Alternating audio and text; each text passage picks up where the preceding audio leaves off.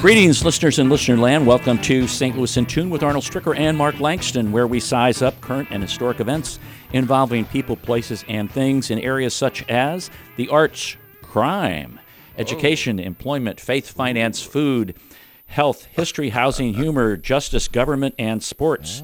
We oh. originate from and connect the gateway city to regional, national, and international affairs. Even galactic stuff once in a while. Ac- absolutely. I noticed the emphasis on crime, so we'll have to Crime. wait. There's- see what you're doing there. There's a hint there. There's a hint. Okay. November 7th, a Monday evening at 7 p.m., Right. the Jewish Book Festival, What? where there will be a discussion by Charles Bosworth and our guest Joel Schwartz on the book they wrote, Bone Deep Untangling the Betsy Faria Murder Case. Mm-hmm. And Joel's on the line. He's an attorney and author. He is with the Rosenblum Schwartz and Fry firm here in St. Louis. Hmm. Joel, welcome to St. Louis in Tune. Thanks, guys, for having me. Pleasure to be here. Wow, this particular case is something that I liken to the O.J. Simpson case, that it grabbed national attention. It was here locally. It wasn't put on the television like the O.J. case, but it really grew and almost had a life of its own. And then when you wrote the book with Charles, this thing developed into the miniseries that was on and the program. Did you ever imagine that things would get that big with this? That question has come up in some of my speaking engagements. And when I run through the things that had to have happened, including Pam Hupp killing three people, it would sound crazy. Had I told you back in 2011 that we would be here talking about this over 10 years later, and that Russ would have been convicted based upon something where there was no evidence, and it would have gotten overturned on a motion that had been granted twice in the history of the state, that Pam Hupp not only killed Betsy Faria, but would have gone on to kill her mother and then attempt to frame Russ again and kill somebody else. Hmm. And then there would have been 30 million people listening to a podcast turned into a book and a TV series. So they looked at me like I was out of my mind and had me hospitalized. And I know you've when you were a youngster, you wanted to be an actor. and, and this is finally, as we talked off the air, this is finally you're getting that Hollywood kind of acting, although somebody else is playing you. Persevere, Arnold. It, uh, I took a long 35 year road to get there. However, I was actually in the series. I played a bartender in the second episode. That was fun. yeah. It's a little cameo for you. You're, you're doing an I had a Alfred nice- Hitchcock. Yeah. It was a lot of fun. I got to meet everybody with, unfortunately, the exception of Renee Zellweger. Hmm. But uh, I got to hang out with Josh a few times, and he and I keep in contact. And Judy Greer, it was kind of her scene. She's the one who played the prosecutor, Leah Askey, and she was absolutely wonderful. So I had a wonderful experience doing this. Talk a little bit about your background, and then we'll delve into the book a little bit and the storyline because some people may not have paid attention to that. Although I don't know how in St. Louis you couldn't pay attention to that. One particular channel, Channel Two, KTVI did a Fox Two did a wonderful job with that, and one in, uh, specific reporter who I think really helped break the case, if I'm recalling correctly. But you went to the University of Texas, Texas Austin, and also got your law degree there. Why Texas? Well, honestly, I started out at UCLA and I couldn't afford to stay there. And the University of Texas, while being a great town and a great school, was the most affordable school I could find in the country. And I loved it so much, I applied to the law school and ended up sticking around. And Austin back in the 80s was absolutely a magnificent place to live with the climate, the attitude, and everything that was going on there. So I thoroughly enjoyed my time in Austin. And you came back to St. Louis. You're a St. Louis native, and I know where you went to high school. I won't ask you. Uh, where did you go to high school, Joe? Well, I'll we'll ask you. ask I know. I got to ask Joe. Uh, Where'd you go? I went to Ladue. I graduated there in 1980. Oh, I did take a circuitous route back to St. Louis. After I graduated law school, I took the bar just because I thought maybe I should. And I immediately left the next day and I went back to Los, I went out to Los Angeles where I essentially waited tables for about the next year and a half to two years, wow. attempting to become an actor. really? With a law degree? Wow. Oh, yeah. Oh, man. And the decision to get back into the legal profession or to really implement your degree, He was starving. how did Arnold. yeah, starving, not a starving artist, a starving lawyer. lawyer. I was a starving waiter.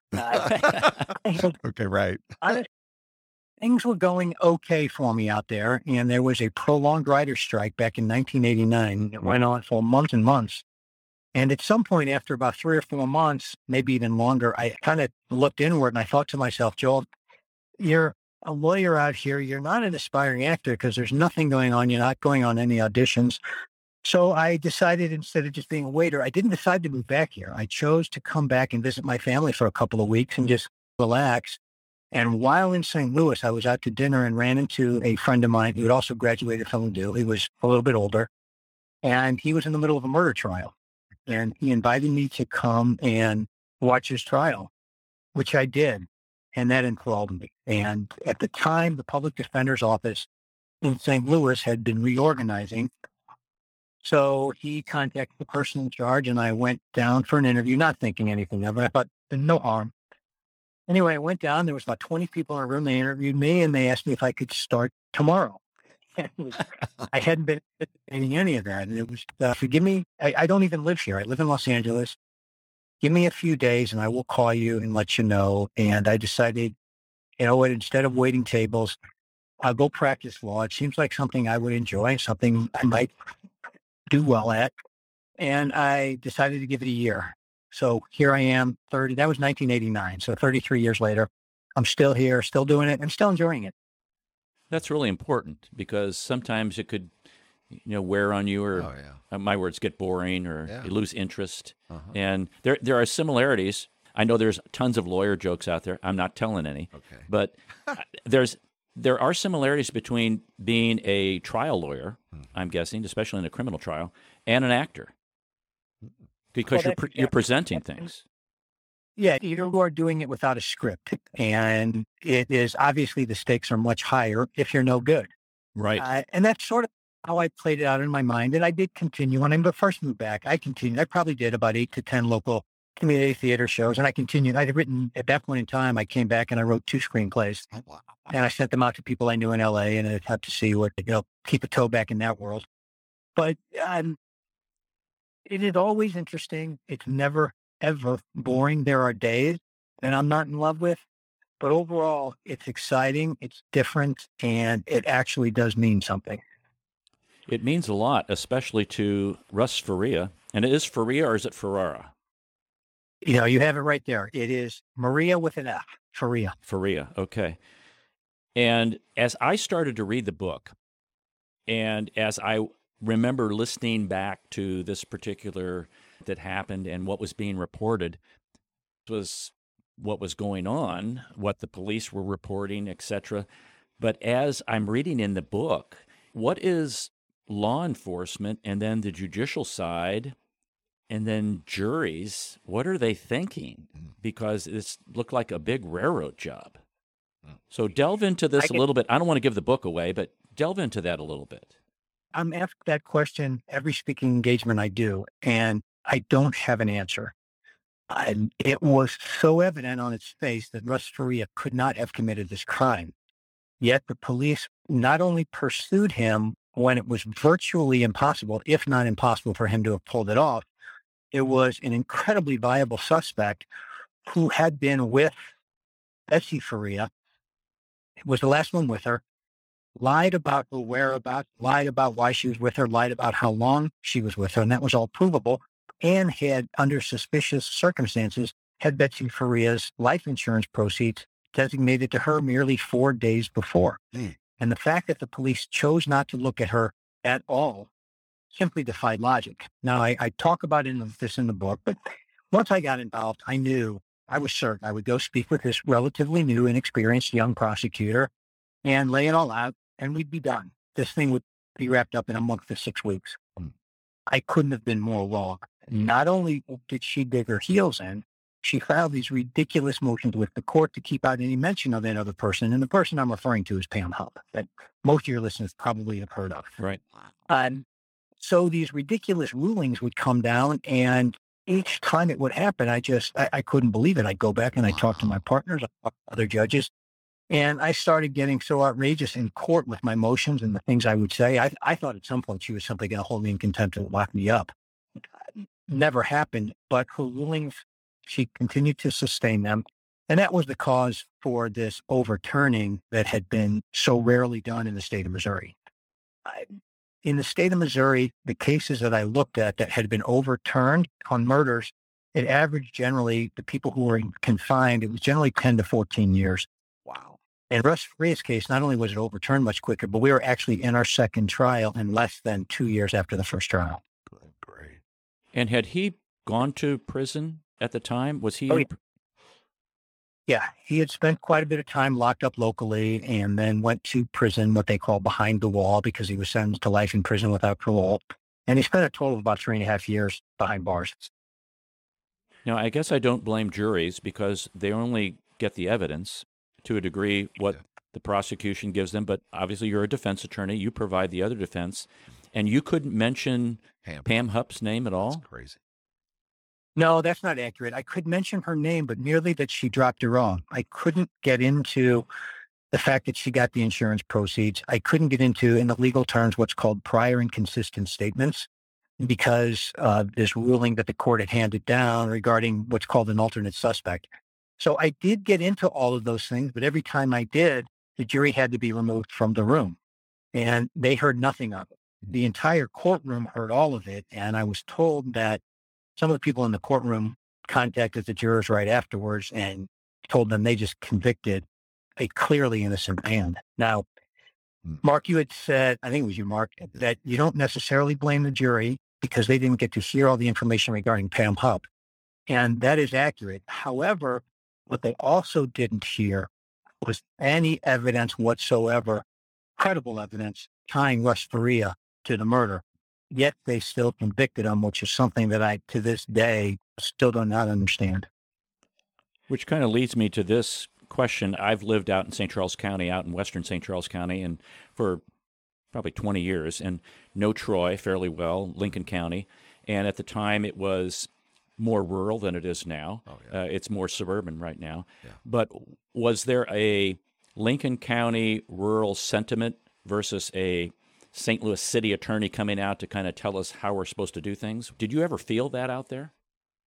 Well, it was stated explicitly not by the jurors, but by the state, the prosecuting attorney. A big city lawyer coming out here thinks he's going to bully us, and we showed him. I don't know that there was that with the jury, but what I was told afterwards was, especially in those days, this is again over 10 years ago, everybody sort of knows everybody. So while the jurors indicated that they didn't know Leah Askey personally, some of them had said afterwards they all knew her family, and if she felt that Russ Faria did this well, there must be something there, and he must have done it which is certainly not a reason to convict anybody. And it's frankly frightening that these things can go on in some as close to a city as St. Louis, besides the St. Charles or St. Louis, a place like Troy, Missouri. It's frightening. Russ Faria was a guy, he worked full time. He had a good job, everything the right way. And it was simply impossible based on the facts for him to have done it. Yet a jury still convicted him. Now, couldn't a judge in a circuit court like that, if the jury came back with a decision that was like, no, you guys totally messed this up, this is, I'm going to set that verdict aside because this is really what should have happened. Could the judge do that? And I know, again, like you said, judges and prosecutors in a small town in a county like Lincoln County at the time, everybody knows each other. Were they able to do that, or was it just like the good old boy, good old girls kind of syndrome? I asked the judge to do that. What you're referring to is called JNOV, a judgment notwithstanding the verdict. So this judge could certainly have done that had she chosen to, but she was part of the problem. She's the judge who allowed the state to get away with what they did. And I filed a multiple page motion as to everything that had been done wrong. And that's what you need to do to preserve things for the Court of Appeals. The judge hadn't even ruled on that prior to sentencing and didn't know that she needed to rule on that prior to sentencing for the sentence to be valid. Oh, Ultimately, she was informed of that. She ruled on it, denying it. And that was the basis for what the Court of Appeals utilized to overturn this case in such a rapid fashion. Okay, we are talking to Joel Schwartz. He's an attorney and author of the book Bone Deep: Untangling the Betsy Faria Murder Case. It's going to be uh, a evening at 7 p.m. on November 7th at the Jewish Book Festival. And we're going to come back and talk more about that Court of Appeals decision, and also want to get into why the Major Case Squad had some issues with this. This is Arnold Stricker and Mark Langston of St. Louis in Tune. We'll be right back. At St. Louis in Tune, we strive to bring you informative, useful, and reflective stories, as well as interviews about current and historic issues and events that involve people, places, and things. We cover a wide range of topics, such as the arts, crime, education, employment, faith, finance, food, health, history, housing, humor, justice, and sports, and that's just to name a few. While St. Louis in Tune originates from the Gateway City and covers local topics, we also connect to what's going on nationally as well. If you missed any of our previously aired programs of St. Louis in Tune, simply visit stlintune.com. That's stlintune.com. There you'll find the show notes and everything that was mentioned in that episode and all the other great episodes as well. And if you've got an area that you'd like us to examine deeper, well, just let us know by dropping us a note at stlintune at gmail.com. That's stlintune at gmail.com. St. Louis in Tune. It's heard Monday through Friday on the USRadioNetwork.com and many great radio stations around the U.S. and, of course, right here in St. Louis. Our website again is stlintune.com. Visit us today. That's stlintune.com.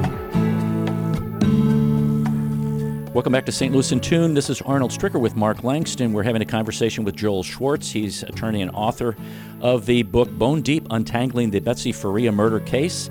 There will be an author discussion with Charles Bosworth, who's a co author with Joel, on the book at the Jewish Book Festival on Monday, November 7th at 7 p.m. And just FYI, Joel is with the Rosenblum, Schwartz, and Fry firm. He spent 30 years exclusively as a criminal defense lawyer in the St. Louis region and has appeared on Dateline NBC, 60 Minutes, CBS Morning News, CNN, Fox News, and countless local television news affiliates, all because of this particular case.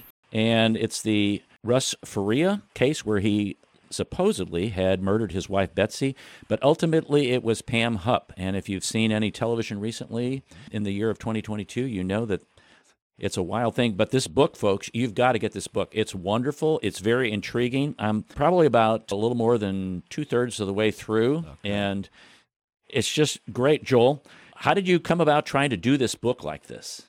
The popularity of the story uh, sort of emanated from Dateline. We hold the record Dateline appearances previously held by the O.J. Simpson and the JonBenét Ramsey case. How about and that?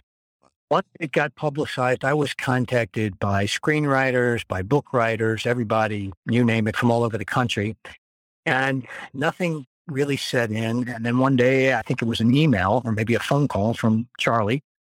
I didn't know him at the time. He it just sounded sincere, sounded honest. He was local. Hmm. And I said, come on, let's have lunch. So I think it was the next day he came out. We had lunch. And then within the course of the next several days, we had an agreement put together and we started writing. And it was quite a, an interesting and fun process. And I think the result, I don't want to spoil the story for you, but I think the result speaks for itself. Many people who read the early editions whose judgment I trust would say, Joel, I, frankly, 50 pages, 100 pages in, if this was fiction, I would have put it down because it's simply unbelievable.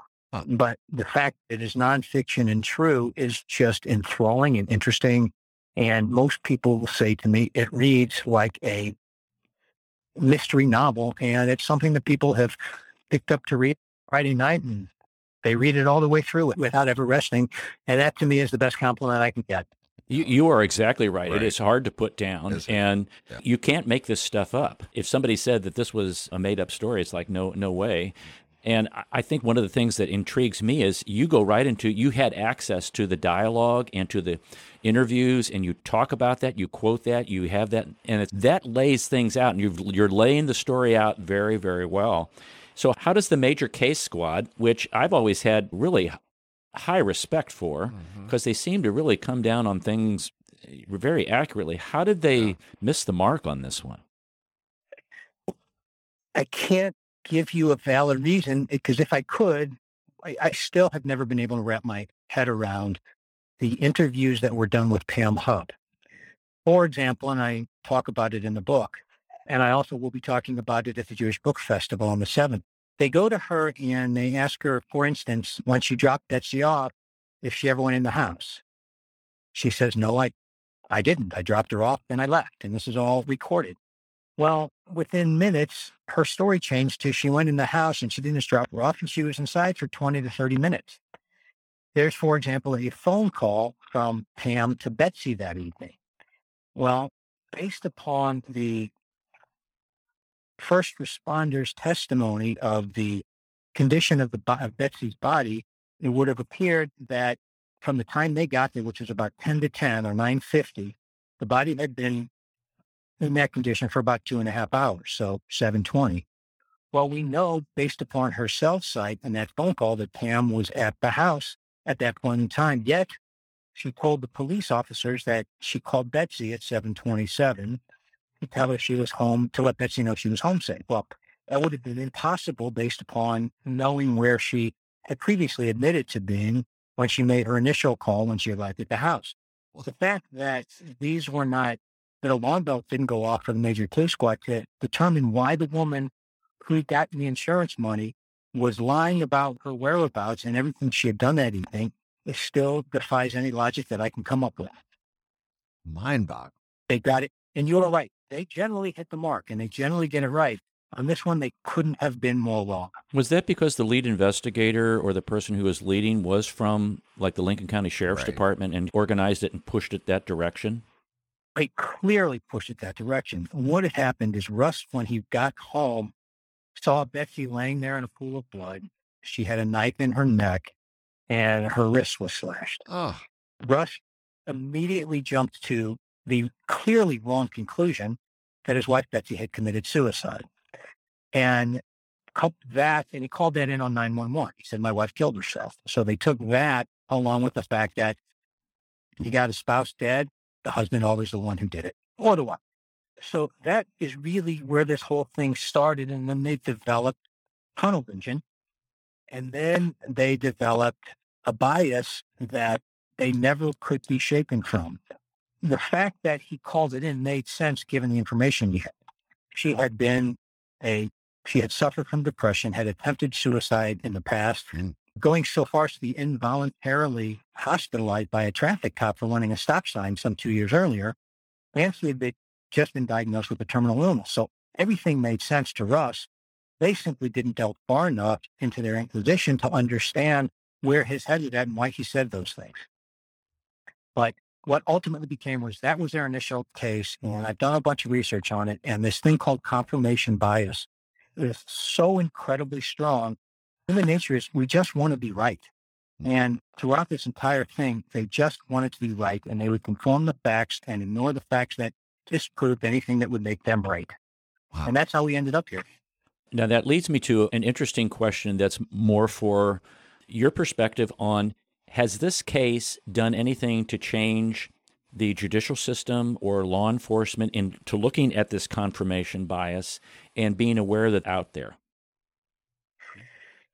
No, it hasn't, unfortunately. It will change a few things. You know, I speak to law students, I speak to a lot of people, a lot of people read the book and they understand the traps that await them if they make a mistake. And as the book, again, not to spoil things, but there was a significant recovery on a civil suit against these officers by what we filed on behalf of us. Um, so you'd like to think that these officers and these won't make a mistake again, but the prosecutor's not around nor is the judge. They got summarily destroyed, voted out of office by a huge margin.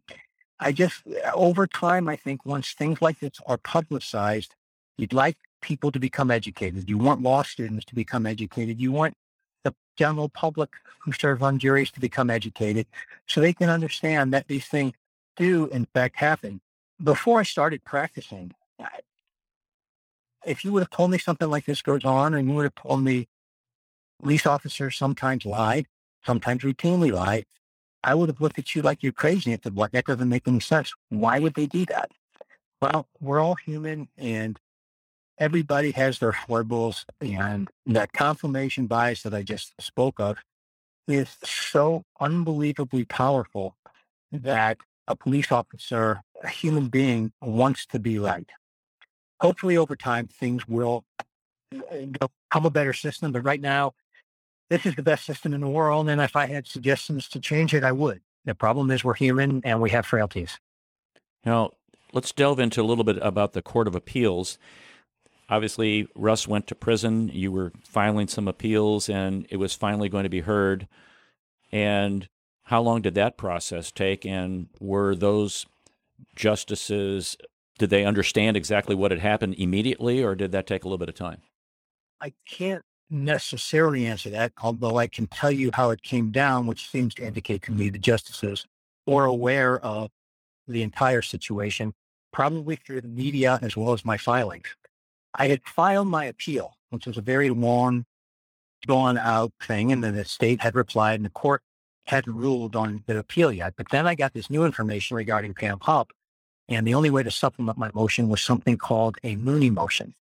I had never heard of it, nor had any attorneys I'd ever come across. But a woman in my office by the name of Hannah, who was handling appeals with me, she had come across this, and we figured, let's get this in front of the Court of Appeals. And it seemed like a matter of a week or two.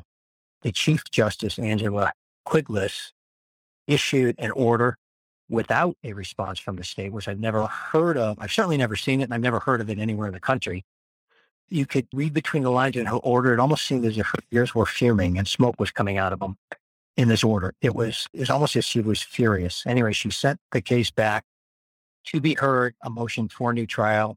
And fortunately for that time, the mm-hmm. original judge recused herself, meaning she took herself off the case. And we ended up with an experienced judge named Steve Ohmer from St. Louis City. So that and we were then at the motion for new trial granted. So the original judge was going to be put back on the case. Is that right? That's how it generally works. I Oh, don't know the reason why this judge recused herself, but there was some information in my motion for new trial that I believe put her in a bit of a compromising position. Mhm. So that may have been why she withdrew from the case, or it simply may have been she realized what a poor job she did and how in over she, her head she was. The incredible part of that story is I ended up choosing to go with simply a judge tried case. They call it a bench trial in the second trial. And throughout the course of the trial, the first judge sat there in the courtroom in the jury box watching the entire thing. Wow. And at one point, I was cross examining one of the police officers, and I heard her say out loud under her breath, I have serious problems with this case. A lot of this stuff didn't come in in the first trial. I stopped my cross examination. I bent over and I was probably two inches from her face. I said, Did you just say what I thought you said? You heard every single one of these factors. The reason it didn't come in is because of you and you alone. And she looked at me like when you catch your kid and with her hand in a cookie jar or something. she didn't say a word, and then we've never spoken since. Wow. I think I'd have much to Was say the same her. prosecuting attorney prosecuting that case? Same prosecuting attorney. And we haven't spoken since this has happened either. However, she's now done a couple of interviews. And frankly, she's doubled down in saying Russ Faria did it. And as I think we all know, and it's in the book, things have changed up in Lincoln County. We have a very, very qualified prosecutor who has now filed murder charges and asking for the death penalty. And the defendant's name is Pam Hupp. Hmm. Yeah, she seems to be empowered after this. And I would call her a very amateurish kind of person in trying to pull off this situation that she did. She wasn't even slick about doing some of this stuff and then contradicting herself. But then the th- situation comes out about her mother, the situation where she gets this other person and ends up murdering him because she wanted to I, get back to Russ or something that Russ had actually killed him. And I don't understand this mindset. I, do you have any kind of insight into what's going on with her? in that head. That's a huge again, that killer's mind. But she was, it was so amateurish. And I'll give you two stories quickly. As I was reviewing the discovery, my son Jonah was 12 years old at the time. He sat down and spent about 30 or 45 minutes reading through the paperwork. And he looked up at me like it was a Encyclopedia Brown story. They said, Dad, I know who did it. Do you want to know? I said, Yeah, sure. It was that woman, Pam Hupp which goes back to your question is how did the major case squad miss this when a 12 year old could read it for 30 minutes and tell me that's who it is? Now, on that third murder, Louis Gumpenberger, what had occurred is after the first trial, Pam had testified under oath outside the hearing of the jury in what I referred to earlier, that offer of proof. that she had set up a trust for Betsy and Russ's children to get the insurance proceeds. That, in fact, had been true, and she put $100,000 in that trust. However, it was a revocable trust, and the week after trial, she revoked it and took all the money out. The important fact here is, though, the murder happened in December 2011, and the first trial was in November 2013. She set up the trust the week before the trial and volunteered to me, Would you like to know why it took me so long to set up the trust? Uh. And I said, Of course. But why did it take you so long to set up the trust? And her answer was that my mother has been sick with Alzheimer's and she recently died and I had been taking care of her. I had no information at that point in time as to how her mother died, why she died. But after that trial ended, I got numerous calls saying that lying blankety blank, her mother did not die of Alzheimer's. Her mother fell from the third floor balcony of her retirement community, and Pam was the last one with her, and Pam inherited money from her. Oh, So after the second trial concluded and Russ was acquitted, I called the U.S. Attorney, Rich Callahan, at the time, and I said, Rich, somebody needs to do something about this woman, and no one else has jurisdiction because this prosecutor here won't do anything. You guys need to take a look at it. So what happened is the U.S. Attorney's Office did begin to do their job. They contacted Leah Askey, the prosecutor in Troy, asked for the discovery, and somehow, and I've been told various ways, but somehow word got back to Pam Hupp, and she got desperate. And she then went and attempted to deflect blame once again, and she tried to frame Russ Faria for a second time. Unfortunately for her, she didn't do that in Lincoln County. She did it in O'Fallon, which is in St. Charles County, and was not able to get away with anything. And this was as amateurish as the killing of Betsy Faria. Mm. Now, I know there's always. Go ahead. I shudder to think of what would have happened if she had chose to kill somebody in Lincoln County with the same prosecutor and the same police on the job. No kidding. no kidding. Absolutely. Yeah. It's That's scary. wild. It is wrong. it's so- Scary is scary is the word that that can happen like that. yeah. Justice is supposed to be blind to be able to m- render a good decision, but the fact that it's a setup like that. And what was so what I'm viewing. special about Pam Hupp where you don't want to get to the bottom of the truth, you know? Was she really making Well, their I jobs easy, wasn't she, Joel? I mean, She made their job so easy. It was plain as day that she did it. And when you say justice is supposed to be blind, in this case, it wasn't blind, but it was deaf and dumb. oh, yeah. It couldn't have been any worse. I, I don't, I, I looked for the connection between the prosecutor and Pam Hupp, Right. between the and Pam Hupp, between the judge and the prosecutor. And other than the connections that are out there, I couldn't find anything that would cause anyone to do what they did. Fascinating. Because I thought the same thing, Joel. I thought there has to be a connection, a family connection or something, and they didn't refuse themselves from the process. It's amazing to me that they, it went the way it did. I'm not saying that there isn't a connection, but there was not a connection that meant anything that I could find. Mm-hmm. Got it. Wow. The reporter from Channel 2, his name escapes me right now, was he helpful in this? I know sometimes reporters can be Obnoxious. antagonistic in legal kinds of things, especially in murder cases, no matter which side you're on. But was it seemed that my understanding is that he really kept us alive. Well, his name was Chris Hayes, and Chris Hayes couldn't have been more wonderful. Uh, Huh. He did his job. He did it well. And the story goes, this the first trial happened to be during TV Sweeps Week, and he had come to me. He'd heard about the case. We had talked about it, and initially it sort of seemed, seemed like a slam dunk for the prosecution. Well, I kind of told him what was going on, and he became intrigued, and he wanted to cover the case. And because it was Sweeps Week, he was the only one. He went to his producers. His producers said something along the lines of, some guy kills and stabs his wife in Lincoln County. Who cares? And nobody in St. Louis is really going to care about that at all. Chris fortunately stuck to his guns. He covered the story gavel to gavel. He sat through the entire trial. He then recruited Robert Patrick from the Post, and they ended up doing a special on Channel 2 ended up winning a local Emmy Award for that, and Chris stuck on the case. The only thing that I regret about it is because of the rivalries between TV networks, he was not allowed to appear on any of the datelines and get credit for all the work he did Mm. because NBC produced the miniseries. They used a conglomeration of other people to create what he did. His name was not included, none of that. And he did not get anywhere near the credit that Chris deserved because he was, as far as breaking the story for a reporter, nobody could have done it any better than he did. He was on it and he still covers any developments in the Pam Hupp case now. Mm-hmm. Wow. So is there a sequel that's going to happen after this? We don't know yet. Pam Hupp will probably go to trial in 24 would be my guess. Maybe even longer because of the intricacies involved in the death penalty case. I know there is things going on regarding the investigation that I can't get into. So things will take a while. As far as the sequel, I keep in communication. As a matter of fact, I was texting with Josh Duhamel last night. He texted me that they were nominated for People's Choice Award for the thing about Pam, yeah. which for your listeners that don't know, that's the name of the TV series. So we communicate and the there is an incredibly loyal base that watch the show. Hopefully, many of those people have purchased or will purchase the book Bone Deep. Uh, and Charles Bosworth and I are talking about various follow ups, and we'll see. It remains to be seen. Why the name Bone Deep? Was that how the knife got in? Oh. Bone Deep?